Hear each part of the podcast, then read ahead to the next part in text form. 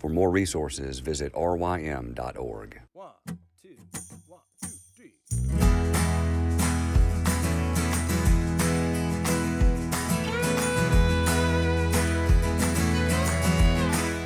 The Local Youth Worker is a daily podcast that's centered on five questions each week. Ranging from the practical to the professional, we're looking for answers to the questions you're asking. Whether you're in full time, part time, or even volunteer youth ministry, this podcast is for you.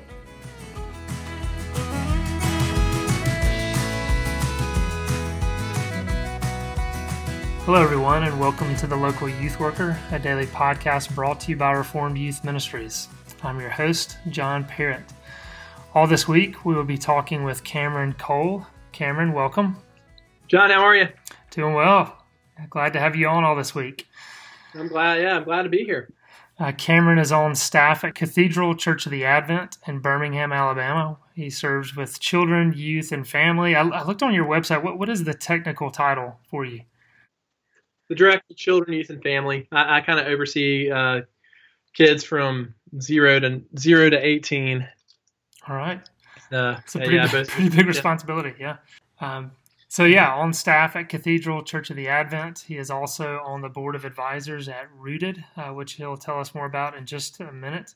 He contributed to the book Gospel Centered Youth Ministry, a practical guide, which was uh, released by Crossway. And he just released Therefore I Have Hope 12 Truths That Comfort, Sustain, and Redeem in Tragedy, um, also published by Crossway uh, which that will be the, the focus of our discussion um, all this week. Uh, so, Cameron, before we get started, why don't you just tell us a little bit more about yourself and your involvement with Rooted? Yeah. Well, first off, let me say I'm a big fan of RYM. Um, you know, the, the RYM and Rooted, we have a common common philosophy of ministry, a common desire, in that um, you know we want to we want to help churches and families be more effective at forming kids who have lasting faith in Christ, and um, and you know we our our desire is for the the the normal church experience for every kid be that they hear the gospel of grace every week, they have the word of God taught to them every week, they are prayed for, they are discipled, and that's an effort both of their church and of their family. Mhm. Um, and so, you know, with Rooted, what we're trying to do, we are trying to kind of transform uh, the way that kids are ministered to in churches. We're trying to move um, churches away from uh, conceiving of youth ministry as moralism and um, moralism and entertainment, and just getting the kids together, and instead of trying to encourage people to think to take kids' spir- long-term spiritual welfare seriously and you know and encourage people uh, and to take a gospel centered approach. And so you know we um, you know the model that we, we talk about these five pillars uh, that we want to see churches instill in their ministry to kids. Those five pillars are gospel centrality um, that uh, you know that kids uh, hear the gospel every week they at least know the basic narrative of christianity as god's grace for sinners through christ theological depth through biblical teaching. We know that kids are going to go into the world and face challenges to faith, both in suffering, um, apologetics, and disappointments. And we we know that kids need uh, a, a deep, well-grounded biblical worldview to help them navigate those challenges to faith. Um, relational discipleship is kind of a no duh. Like we can teach kids all the knowledge, they can know all the doctrine and, and can be well catechized, but they need mentors in their life who are helping them know what it means to follow Jesus practically partnering with parents. Um, you just can't just we can't just be you know let let um, we can't just be an outsourced service for kids' spiritual development. It's the church's responsibility to educate and equip parents to spiritually invest in their kids, and then intergenerational integration. Uh, one of the one of the big factors that research indicated why a lot of why- why seventy percent of kids who grow up in the American church don't return is because they are segregated from the life of the church. They don't learn how to be a church member. And so we want to encourage churches to have kids worshiping and serving with people of different generations so that when they're 19, 20 years old and they go out into the world and they have to go to a church on their own, uh, they have they have been equipped and trained to be a church member with the other generations of the church. So, um, so yeah, we, you know, we we rooted promotes this gospel centered youth ministry mentality through uh, conferences. We have an annual conference. Um, which this past year was in Nashville. This coming year, it's going to be in Chicago. Uh, connections, which that includes our rooted regional groups. Those are kind of like local local. It's like a cross between a small group and a and a, a training seminar. Um, we have about 25 of those around the country, uh, where we provide video training and people get together for fellowship and for prayer.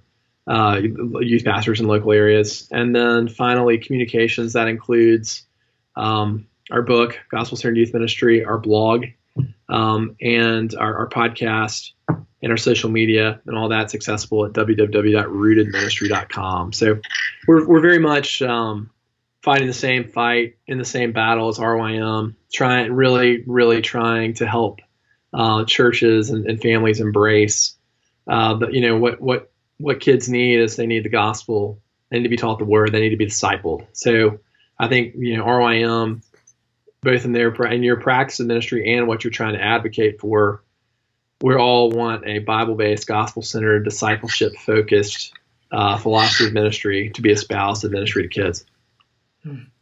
Yeah, yeah. Thanks for that, Cameron. I agreed uh, for sure. We're, we're definitely uh, excited about what Rooted is doing and would encourage those to pick up uh, gospel centered youth ministry uh, for sure. I mean, excellent, uh, helpful. I mean, when it says a practical guide, very helpful in just practically implementing this in your local church and obviously gets a little more detailed. Um, so be sure and, and pick that up.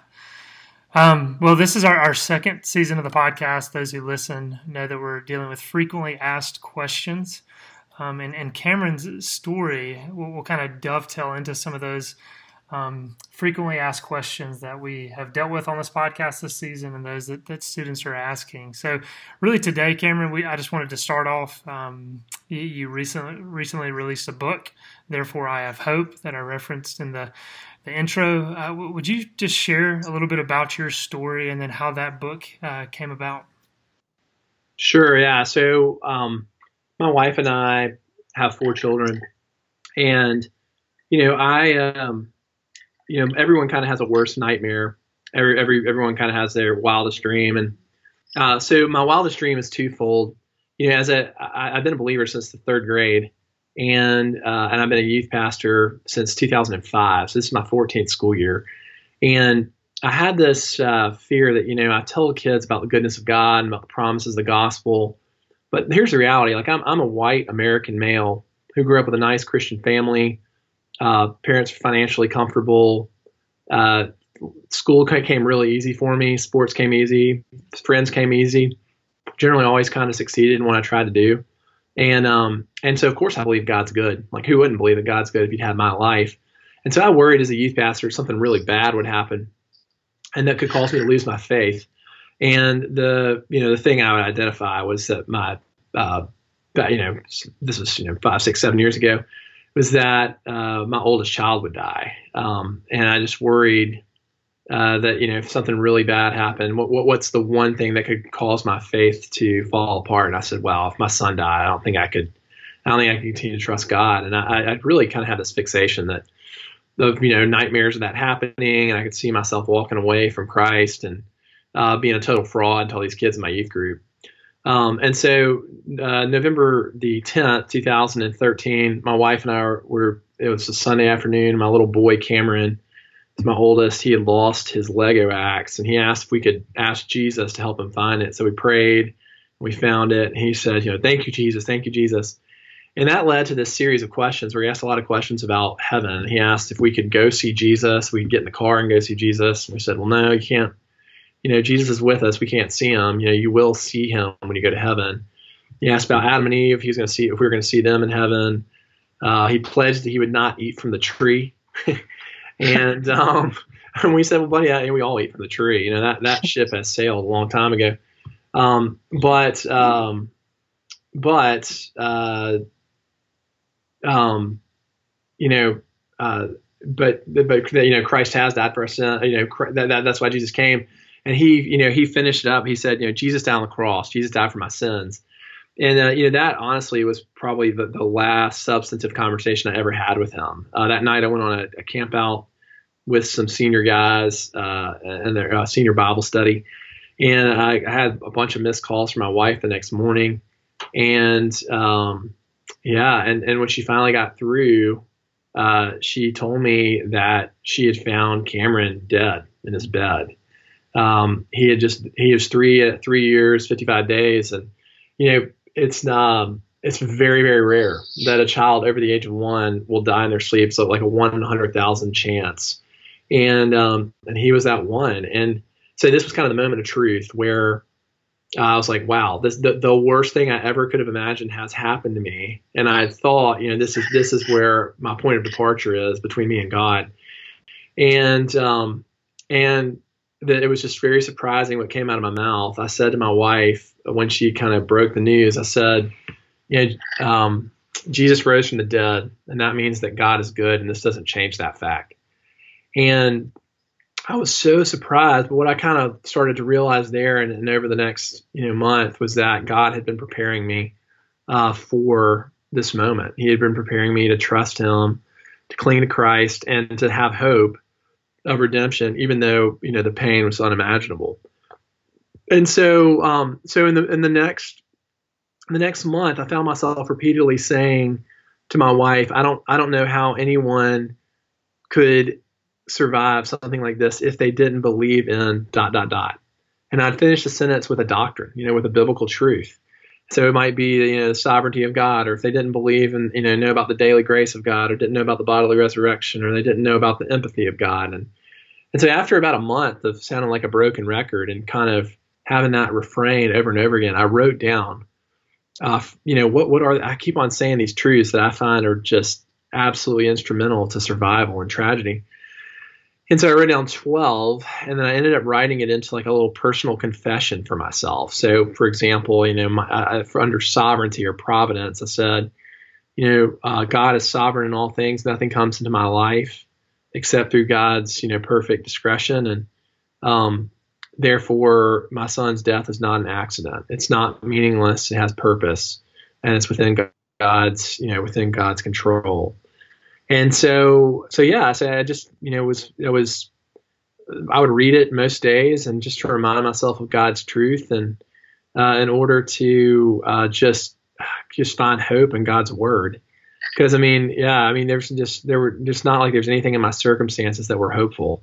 You know, I, I was living, I had, you know, my son's bedroom was, had to walk by his empty bed, his empty bedroom every day. And, um, and it was just you know it's just uh, inconceivable pain. It was so so painful and sorrowful. And so yeah, and that, that ended up being the kind of the basis of the book. Um, the book is me uh, that that little that that narrative of hope I called it that little personal confessional um, served as the the the structure, the theological framework for the book. And basically, the book is um, it's called Therefore Have Hope 12 Truths That Comfort, Sustain, and Redeem in Tragedy. And it's in some ways like a pastoral systematic theology for sufferers. That's one way that I've described it. It's, uh, it's me kind of writing about these 12 different doctrines and how they how they give you hope when you're living in the midst of your worst nightmare. Uh, and so I work that out theologically and biblically. Uh, and also kind of talk about in my own story of weathering the loss of a child um, I talk about how you know how how how it was that that that each one of these truths gave hope to me. So it's meant the book's meant to prepare people to suffer on one hand, but it's also meant to prepare. It's also meant to give people hope when they're in the midst of it. And it's been I think one thing, John, and this is this is kind of the beauty of the gospel is I wrote it from the perspective of someone whose child died, but you know I found people who with different all kinds of all kinds of different individual tragedies, uh, you know, read it and find hope from, from people who, uh, someone who's going blind, uh, to someone who's recovering from cancer, um, someone who's lost a husband tragically, uh, just all kinds of, um, someone who has a wayward child who's left the faith. And so, yeah, it's just, you know, the, the hope of the gospel really extends to, to any kind of suffering, uh, you know, as, as difficult as the loss of a child the loss of a husband, loss of a parent, to you know things that we might think of that are maybe a little more commonplace. So, yeah. Well, Cameron, I really appreciate you just taking the time to share your story. You know, I've, I've heard you share that story uh, multiple times in various contexts. So I just appreciate your willingness to, to minister to us uh, by your story and to um, to write a book uh, that will assist others, you know, in the midst of grief. So um, thank you for for sharing that with us today, and I look forward to talking to you the rest of the week and uh, kind of questions centered on this. Uh, and really, the, the, question tomorrow we're getting into is, you know, how could a good God allow um, suffering? Uh, so look forward to talking to you more um, tomorrow about that. Thanks, Cameron. Thank you, John.